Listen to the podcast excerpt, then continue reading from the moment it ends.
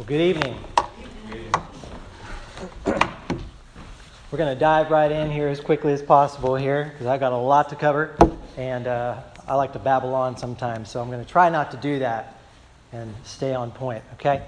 Um, like you to uh, go ahead and just turn your page, if you will, right over to Ephesians 2. That's where we're going to be. When Caleb told me he was doing Ephesians 1, I was like, what? Well, isn't that interesting? That's just perfect. Me move your phone over here. Ephesians 2 is where we're going to be. We're going to focus in and hone in on verses 1 through 5. So I, I want to thank you very much for having me, of course. Um, it is a great, great honor uh, to be with you all, um, to see so many faces. It's a wonderful, wonderful honor. Um, I want you to know and understand that I am no more worthy to be up here preaching God's word than any other man. Um, I don't deserve it in any way, shape, or form. And I think we all know that about ourselves to a point, but it's good to remind ourselves of that, of that every once in a while. That I'm not worthy of anything. Like Caleb was just saying, other than the wrath of God, I'm not really worthy of anything. So, anyways, I, I just want to thank you for having me.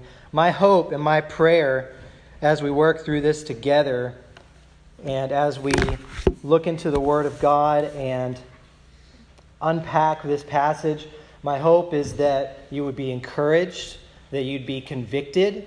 That is the goal of preaching. Uh, we don't always like that part, right? We don't like the conviction, but it's necessary.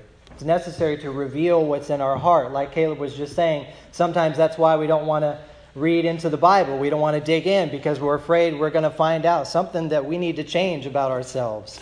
Or really, in reality, we can't change ourselves. Only God can change the hearts of man. Amen? So that's my hope for you as we move through this passage. A little bit of an introduction. So, what, what am I going to be talking about here in this session? That is the miracle of regeneration. The miracle of regeneration. And that is the miracle of God essentially recreating you from the inside out, giving you a new heart with new desires that wants to please Him and seek after Him. It is the new birth, as you may have heard it called. John chapter 3, Nicodemus, Jesus said, You must be born again. This is regeneration. This is a new heart. So, in, in, a, in, the modern American church as a whole, many have generally forgotten this doctrine, right? Or, are they're, or they're completely ignorant of the biblical facts surrounding conversion and regeneration, right? You may be familiar with that, or you may see it around you. So, if we believe, for instance, that conversion is simply an act of the will, right? An act of the will of man, simply something that a man does, right? And nothing more than that, then we can fall into the error that a person can be a genuine Christian, right? But then live the rest of their life in carnality and sin. Just like Caleb was just talking about, the, the young lady that said, I can do whatever I want now. That's a false conversion. But if we understand that conversion does include the, the, a decision of the will, sure, in a way, but also primarily, we need to understand that conversion is a supernatural work of God. It's supernatural. It is the regenerating work of the Holy Spirit, whereby God changes a man and he makes him into a new creation. Makes him a new creation. So when we understand that doctrine, then we can see that all those who truly believe, they will go on, Scripture says, and they will bear fruit.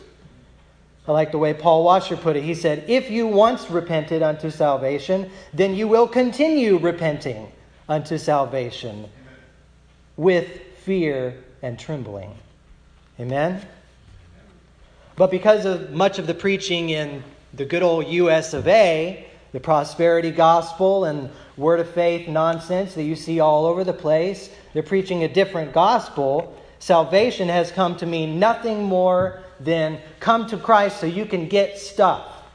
Come to Christ so that He can fix this, fix that, fix your finances, fix your marriage, fix whatever.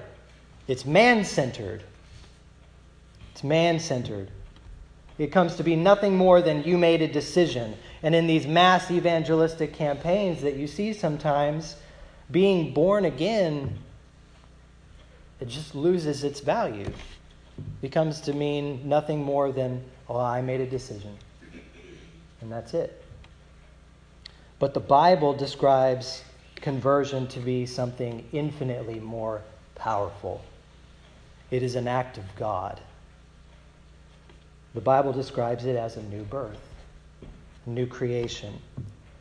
So it's been said that the regeneration of the human heart is perhaps the greatest miracle, or perhaps a greater demonstration or display of the power of God than the creation of the universe itself.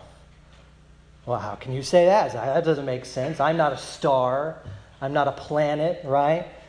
But what we need to recognize here is, is think back to Genesis, right? God created the world ex nihilo. That's a Greek word that means out of nothing, right?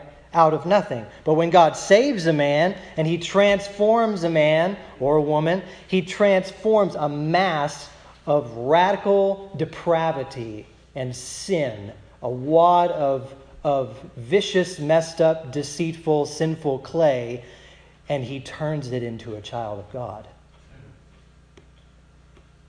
Perhaps that's great, greater than even the creation of the universe. He's making something that is dead, and he's making it alive.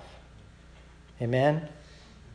I love the illustration that uh, Charles Spurgeon gives uh, of a pig and uh, perhaps this may have been for a different time, but I understand some of you probably work on a farm and you can understand and relate to what I'm talking about. He draws this picture of a large pig that's in the back of the sanctuary here, right? And it's sitting back there and somebody's holding it back with a rope. Envision this, if you will. And on this side of the pulpit, we've got a huge trash can, right, that's full of trash and rotting food and nonsense and just old slop that pigs love to eat. Why? Because they're pigs, right? And then over here, envision, if you will, we've got a nice gourmet plate of wonderful gourmet human food from, I don't know, Chili's or Rib Crib or something, okay? And you let that pig go, right? Let him go. Where's he going to go? he's going to go right to that pile of trash. There's a lot of it in that trash can. And he's going to stick his head deep down into that trash can. He's going to consume that trash, and he's going to love eating that trash. And there's nothing I can do as a man to convince that pig to stop loving that trash. Right? But if I have the supernatural power to turn that pig into a man, now we've got a different situation. He's going to pull his head out of that trash can. He's going to turn around and see that you all were just watching him do that.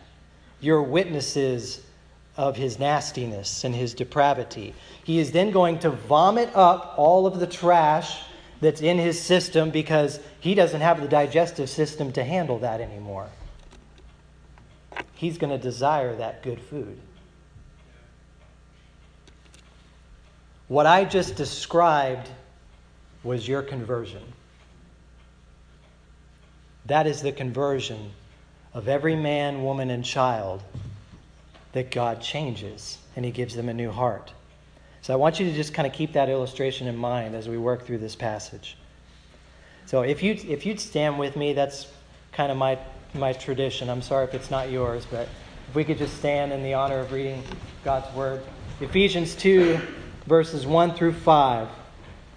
Paul writing to the church in Ephesus, he says, And you were dead in the trespasses and sins in which you once walked, following the course of this world, following the prince of the power of the air, the spirit that is now at work in the sons of disobedience, among whom we all once lived in the passions of our flesh, carrying out the desires of the body and the mind, and were by nature children of wrath, just like the rest of mankind. But God, being rich in mercy, because of the great love with which He loved us, even when we were dead in our trespasses, He made us alive together with Christ. By grace you have been saved. As far as the reading of God's Word, let's pray. Oh, gracious Father, we thank you for, for your word. It is life giving to us, it is bread, manna from heaven, Lord. I pray that you would use me as an instrument to preach your word, that people would not see me, but they would see past me.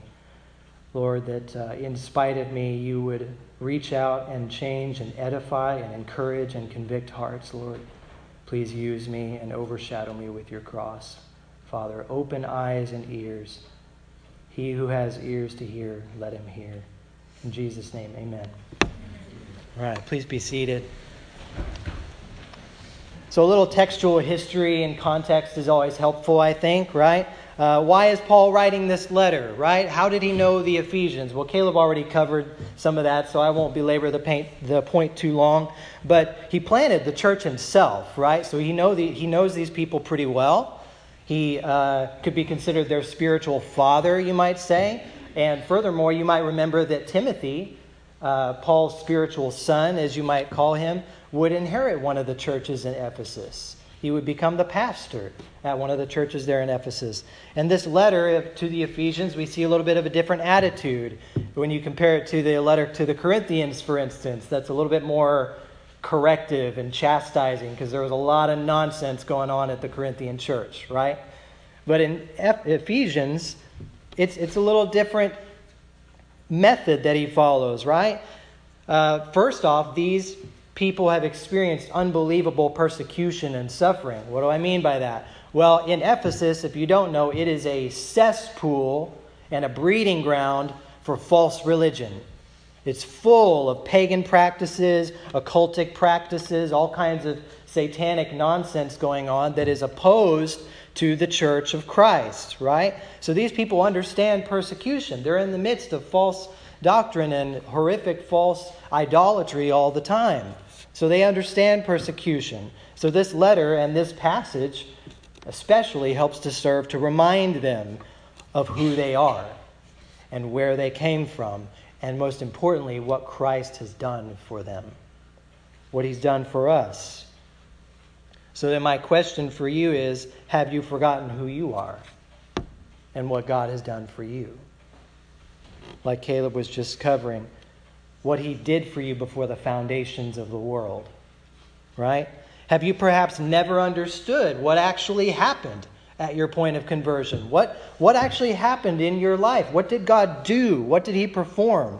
So, my encouragement to you and my hope is that this miracle of regeneration, the new birth, would never be forgotten. Ever. In regeneration, like I said before, God has essentially recreated you. So, as with many things in life, during the turmoil of any Christian life, we're in danger of forgetting some things, right? We grow forgetful. We forget how awesome God is and what He's done. Regeneration is an incredible miracle of God alone.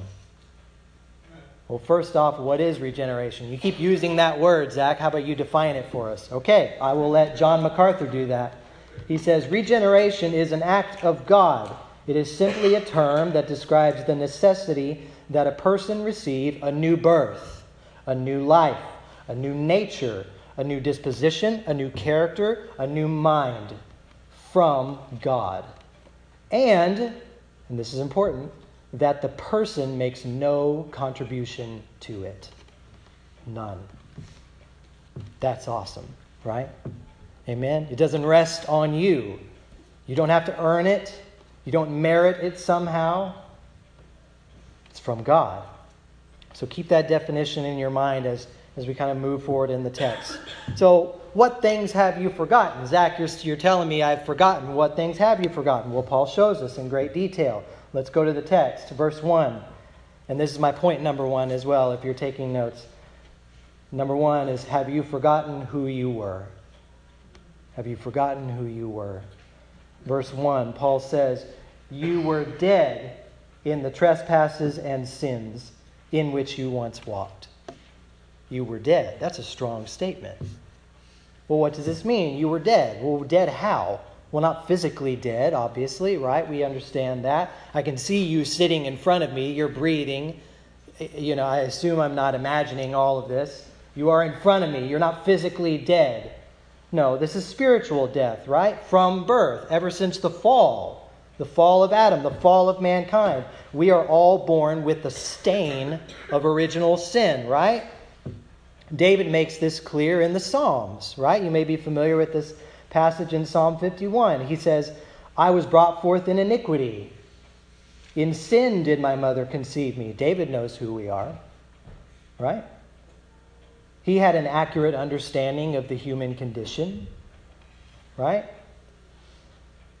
Paul says, You were dead in the trespasses and sins. Well, this Greek word for trespass, what does that mean? It can mean a deviation from what is true, right? It can mean uh, to walk crooked, it can mean to step out of line. You see where I'm going with this, right? But then he says, In which you once walked which you once walked. Past tense. That's interesting. He says, You, we all, we could say, walked in sin. Furthermore, you followed the course of the world. This is a living in sin. This is not simply a, a tiptoeing in and out of sin. You see, it's not a tiptoeing but a little bit of sin over here and a little bit of righteousness, and we tiptoe back and forth. No, the Greek word here that he uses for walk, for walking, could almost be substituted for living. You were living in sin. This is a constant, perpetual, unrepentant, ongoing state of sin. And we all were there. We all once lived there, past tense. Right? He goes on, he says, You were following the course of this world. What does that mean? Well, you were involved you actively participated in this pagan, godless world system. Right? Everybody has a past here, right? Yeah, amen. Furthermore, though, he goes into more detail. He moves on, still, verse 2. Following the prince of the power of the air, who is now at work. Now, that's present tense now at work. Well, we all know who this is, right? This is Satan himself. He's the father of lies, he's the deceiver, he's the accuser, he's the adversary. But not only did we follow the world, but we followed the father of lies. We lived in active suppression of the truth, right? Romans 1. Jesus echoed this truth as well, didn't he? Often to the Pharisees. And we like to, we like to give the Pharisees a hard time, but that's us too, before Christ changed us. We may not have been as religious as they were, but we're the same. Jesus echoed this truth. He spoke to those who were blind in their unbelief Jews and the Pharisees, those who thought they were saved by their bloodline. Abraham is our father, right? They were saved by their heritage. They were saved by their self righteousness. And Jesus said, No, you are of your father, who? the devil.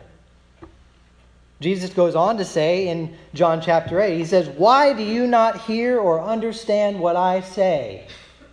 And it's a rhetorical question, obviously. He answers it himself. Why? It is because you are not of God. Why can't you hear me? Because you're not of God. You're not my child. You're of your father, the devil. Following the prince of the power of the air. Right? But again, don't forget, this is who you were. This is who we all were. This is who you followed. Furthermore, have you forgotten who you used to identify with?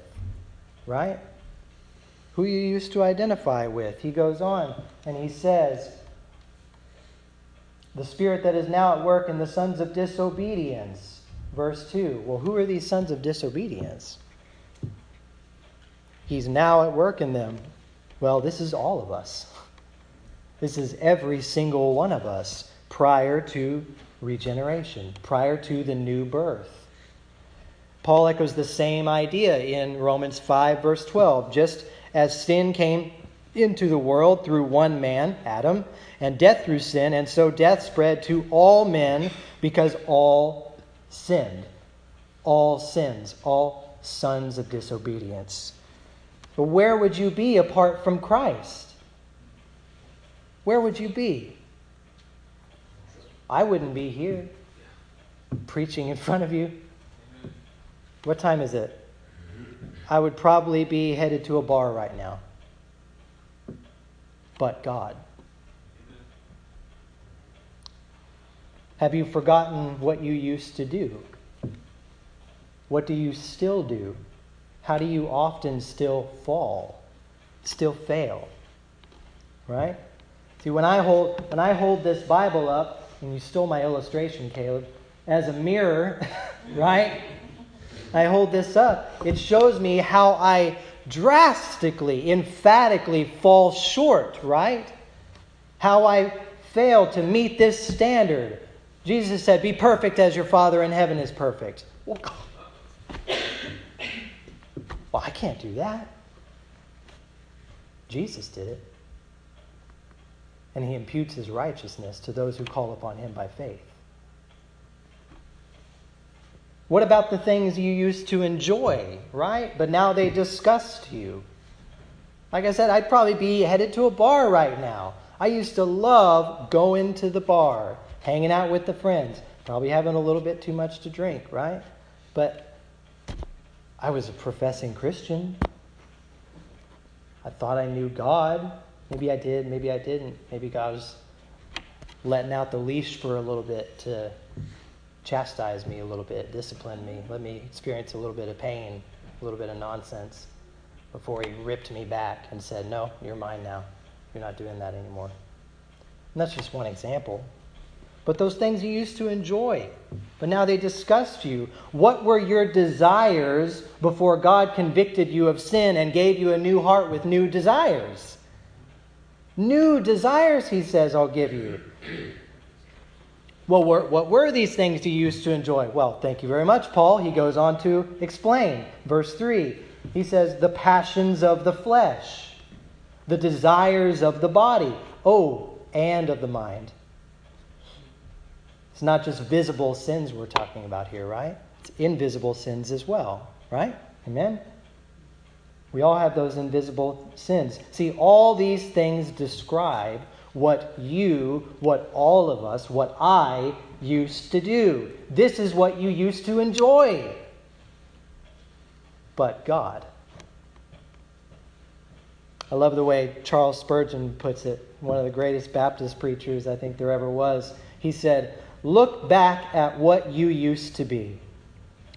Look at the hole of the pit whence ye were digged. You hath he quickened who were dead in trespasses and sins. Amen? But how else do we understand this? Is this, is this just kind of a, a one time thing in Ephesians? No, of course not. It's all throughout Scripture. Paul argues this for us in 1 Corinthians chapter 6, verses 9 through 11. You may be familiar with the passage. He says, Or do you not know that the unrighteous will not inherit the kingdom of God? Do not be deceived, he says.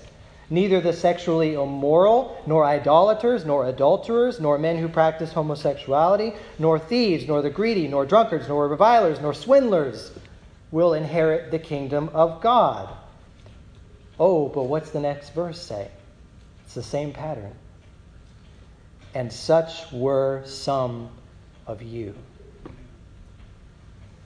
But you were washed, he says and you were sanctified, you were justified in the name of the Lord Jesus Christ and by the Spirit of our God. You see the pattern? None of these will inherit the kingdom of God, but such were some of you. See, this passage in Corinthians, I just wanted to demonstrate, is in perfect harmony with what Paul describes here in Ephesians 2. Note again, though, all the past tense phrases in Ephesians 2, right? You were dead. You once walked. We all once lived. You were by nature. All past tense, past tense, past tense, over and over. Right? Praise God for that. And speaking of nature, have you forgotten who you were by nature? Right? Paul goes on to describe that. He says, You were carrying out the desire of the, of the body and of the mind, and were by nature children of wrath, just like the rest of mankind.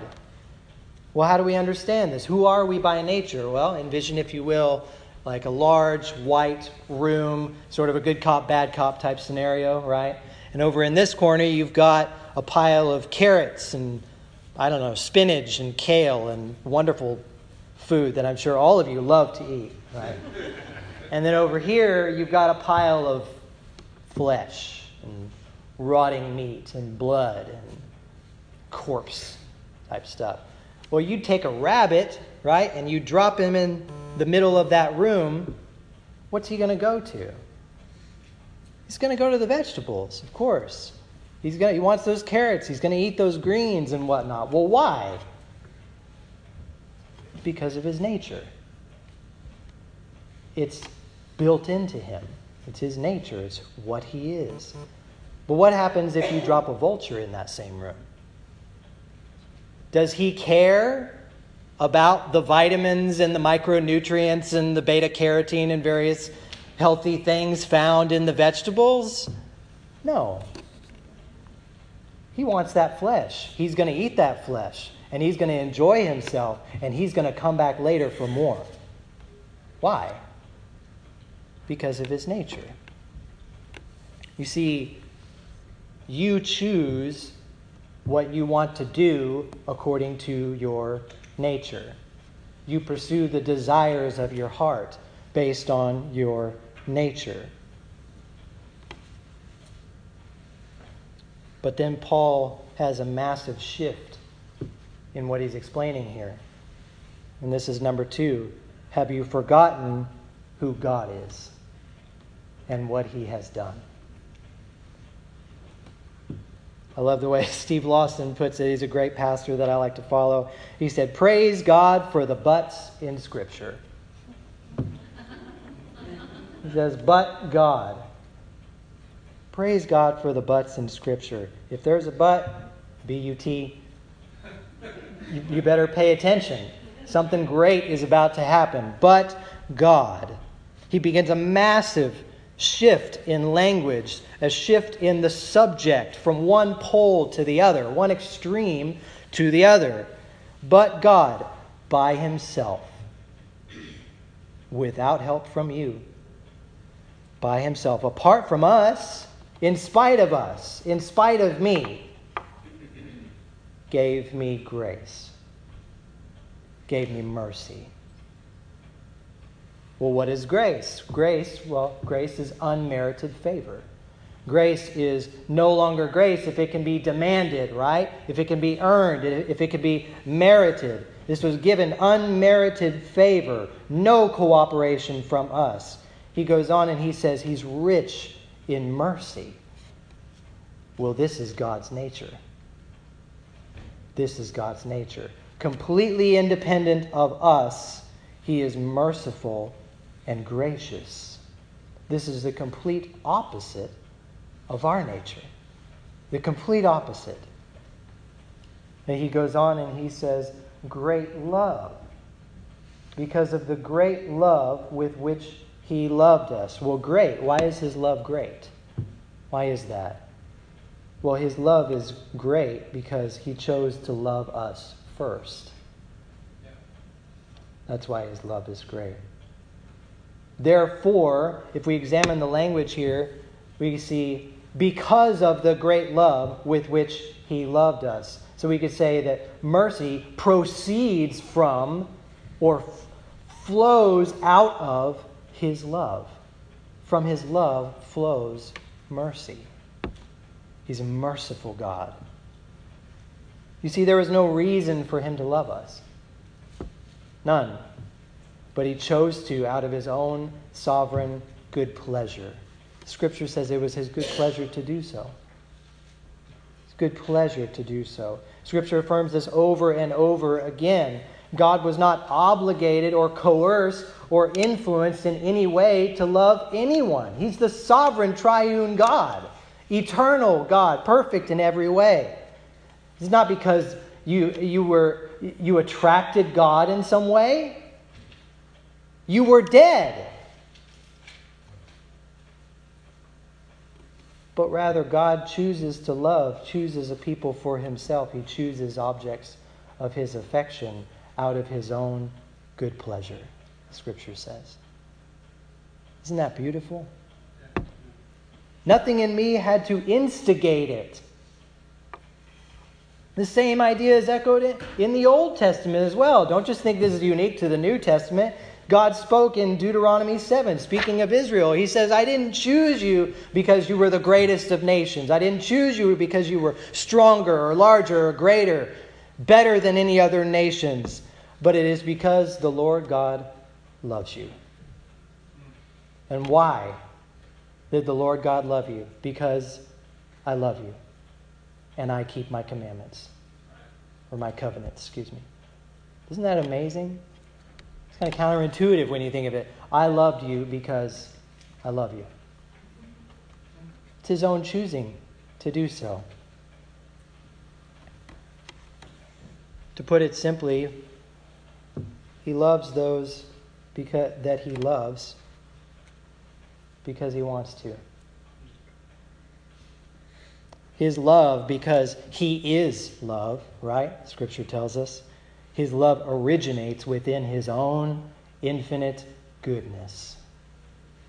What peace that should bring us as believers, right?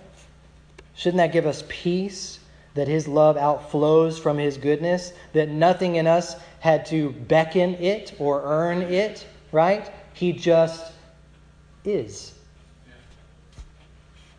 I am that I am he said. Verse 5 While we were still dead, even while we were still dead. Paul says this elsewhere, Romans 5 8, right? Some of you probably memorized that verse since you were a child. In that while we were still sinners, Christ loved us, Christ died for us. While we were dead, far from God, running from God, while we were at enmity with God. Romans 3 says, Christ loved us. But furthermore, he didn't just love us. Paul goes on and he says, He made us alive. Made you alive. This is the miracle of regeneration. This is it. The miracle in which God and only God can take that which was spiritually dead and make it spiritually alive raise it to new life. Only God does this. We see this in the raising of Lazarus, right? What a beautiful demonstration of the power of God. Do you see what was happening there? With Lazarus, he called Lazarus by name. He said, Lazarus, come forth. And Lazarus said, uh, yeah, I'm doing fine in here. Thank you. It's nice and cool. The temperature's just right. It's okay. I've been dead for four days. my sisters are doing a lot of bickering. I, I don't, I'm cool. Thank you for asking, though. No. Lazarus could not cooperate while he was dead and rotting, could he? But Jesus said, Come forth. And he did. He did not respond until the call of God caused him to respond. Dead men do not respond or cooperate. Paul likewise makes it clear here in Ephesians 2 that you were dead. This same dead inability is echoed all over the New Testament Romans 1, Romans 3, John 6, John 10. I'm not going to read all those for you right now. But this dead inability, not able, eudunatai is the Greek, unable, unwilling to respond to God, but God raised to spiritual life. This is the effectual call of God. It has power, it has an effect. It's not merely a request. It's not. Like, you stole two of my illustrations tonight. You know, God's not up there just wringing his hands, you know, just hoping, like, oh, I just, I hope somebody listens today. You know, I hope someone comes down to the front and prays that magic prayer. You know, No, when God calls you, you answer. Jesus, his sheep, they hear his voice and they come. And he gives them eternal life. Yes, I said it's all over the New Testament. It's in the Old Testament as well. Ezekiel 36, 26, one of my favorite verses. God speaking. Notice all the I's in this passage. He says, And I will give you a new heart, and a new spirit I will put within you, and I will remove the heart of stone from your flesh, and I will give you a heart of flesh. God does it. God does it. God does it. Have you forgotten when God removed your heart of stone and gave you a heart of flesh? a new heart that desires to please Him, to honor Him, to glorify Him, and to tell others about Him. Right? I detest this, this illustration that I was given as a child of being out in some ocean drowning somewhere, right? And good old Jesus comes by on a lifeboat, if you will, and he tosses you a lifeline, right? But it's your job to grab it. You got to reach out. You grab that lifeline and you just, hey, you pray that prayer and booyah, you're saved. Boom. Just like that. No. You know who does agree with that analogy wholeheartedly? Mormons. Mormons. We're not saved by our works plus a little help from Jesus. Paul said, You are dead this is a divine diagnosis, right? Dead men do not grab for lifeboats. You are not merely sick, you're not merely drowning. That's a false ideology. I reject that. But God, who is rich in mercy, loved those that are His before the foundations of the world. And He reached down while you were dead, rotting, swollen corpse at the bottom of the ocean and he raised you up to spiritual life. And he said, You're mine now. And he gave you a new heart of flesh. And you received it by faith, and you've never been the same. Amen?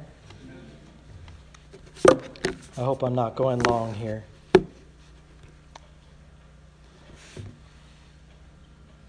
My final point here is just have you forgotten what you should do in response?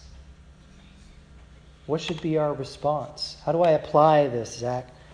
Well, first off, believers, you remember with great humility, great awe, and gratitude for how God saved you when you deserved nothing, nothing but the sin you were walking in. Right? I love the way the great Puritan reformer put it, Jonathan Edwards. He said, You contribute nothing to your salvation except the sin that made it necessary. What a high view of God. Titus told us the same thing in chapter 3 in speaking of this radical change in our lives. Titus 3 he says, For we ourselves once were foolish, disobedient, led astray. We were slaves to various passions and pleasures, passing our days in malice and envy, hated by others and hating one another. Sound familiar? But, there's a but again. When the goodness and loving kindness of God our Savior appeared, He saved us, not because of works done by us in righteousness, but according to what? His own mercy, by the washing of regeneration and the renewal of the Holy Spirit. That's it. Glory to God, right? How else do we apply this? Believers, living people don't associate themselves with dead things, with the dead things of this world. We don't enjoy or take pleasure in the same things that lost people do. Now, listen, I'm not preaching some sort of perfectionism. Don't get ahead of me here now. I know we still will fall. You will fail. You will sin. I will sin. I understand that. We know that. We're still sinners in need of grace every single day, right? But because God has changed your heart, He gives you a godly sorrow over your sin, right? You hate your sin, you detest it, it grieves you. So, because of that new heart, we desire to please Him, to honor Him, right? So, what do you need to cut out? What sins do you need to repent of? John Owen screamed from his pulpit. He said, Mortify your sin. Mortify it. So go to God and ask Him to cleanse you of your sin and to continue to reveal it to you daily. Remember that apart from the grace of God, you would still be dead. These truths should not boost us up into some sort of holier than thou, like, oh, look, look at what I am. No, they should humble us to understand what God has done for us, never forgetting who we were by nature and what we be- deserve because of our sin. Paul says we were children of wrath. That's what we deserve. So, believers, when you waver, when you sin, this is my encouragement to you. You remember that not one of God's sheep shall be snatched out of his hand. That's John 6 and John 10. Not one of his sheep shall be lost. That's a promise. That's our assurance, right? In Christ. He is the good shepherd. It is He who draws, He who calls, He who regenerates your dead, cold heart, He who gives a new life to that which was dead, He who justifies, He who sanctifies, and eventually it's He who glorifies in the end. But if there's unbelievers here, perhaps maybe you're not sure of your, your standing before God. You're not sure where you are before God. Scripture says today is the day of salvation. Today is the day. You need a gracious Savior. He's rich in mercy. You respond to the call of the Good Shepherd. Jesus said, The kingdom of God is at hand. He said, Repent and turn from sin. Believe His gospel, this gospel, that Jesus Christ, God Himself, when He did not have to, He condescended to earth in humility. He wrapped Himself in flesh. He gave Himself as the ultimate perfect sacrifice after living a perfect life that you and I could absolutely never, ever, ever live. And he died on that cross and he appeased the wrath of God and he took the punishment of the sin for all his people, all those who would ever believe on him. And then three days later, he rose and he conquered death and he proved that he was God Almighty, God in the flesh, the great Redeemer, the perfect Savior and he ascended to heaven and he's now seated at the right hand of the Father. And one day he's returning again and he will judge the living and the dead. He's the Lamb of God and he's ruling and reigning right now. So if you are far from God, you don't know him, you cry out as the tax collector did in Jesus' parable the tax collector that beat his chest and he said, God, be merciful to me, a sinner. Jesus said that man went home justified before God. Let's pray. Oh, gracious Father, we are so thankful for your word. We are so thankful for your grace. God, please help us to never forget the gift of salvation. Father, we thank you. We love you. Lord, please guide us and sanctify us in your Son. Continue to mold us into the person of your Son, God. In Jesus' name, amen. So I'm going to have John come back. We're going to do a song. Uh, you guys can stand with us and just stretch your legs. If you need to go to the restroom while we sing, uh, that would be fine. And then we'll have Cedric come up and he'll finish our evening out.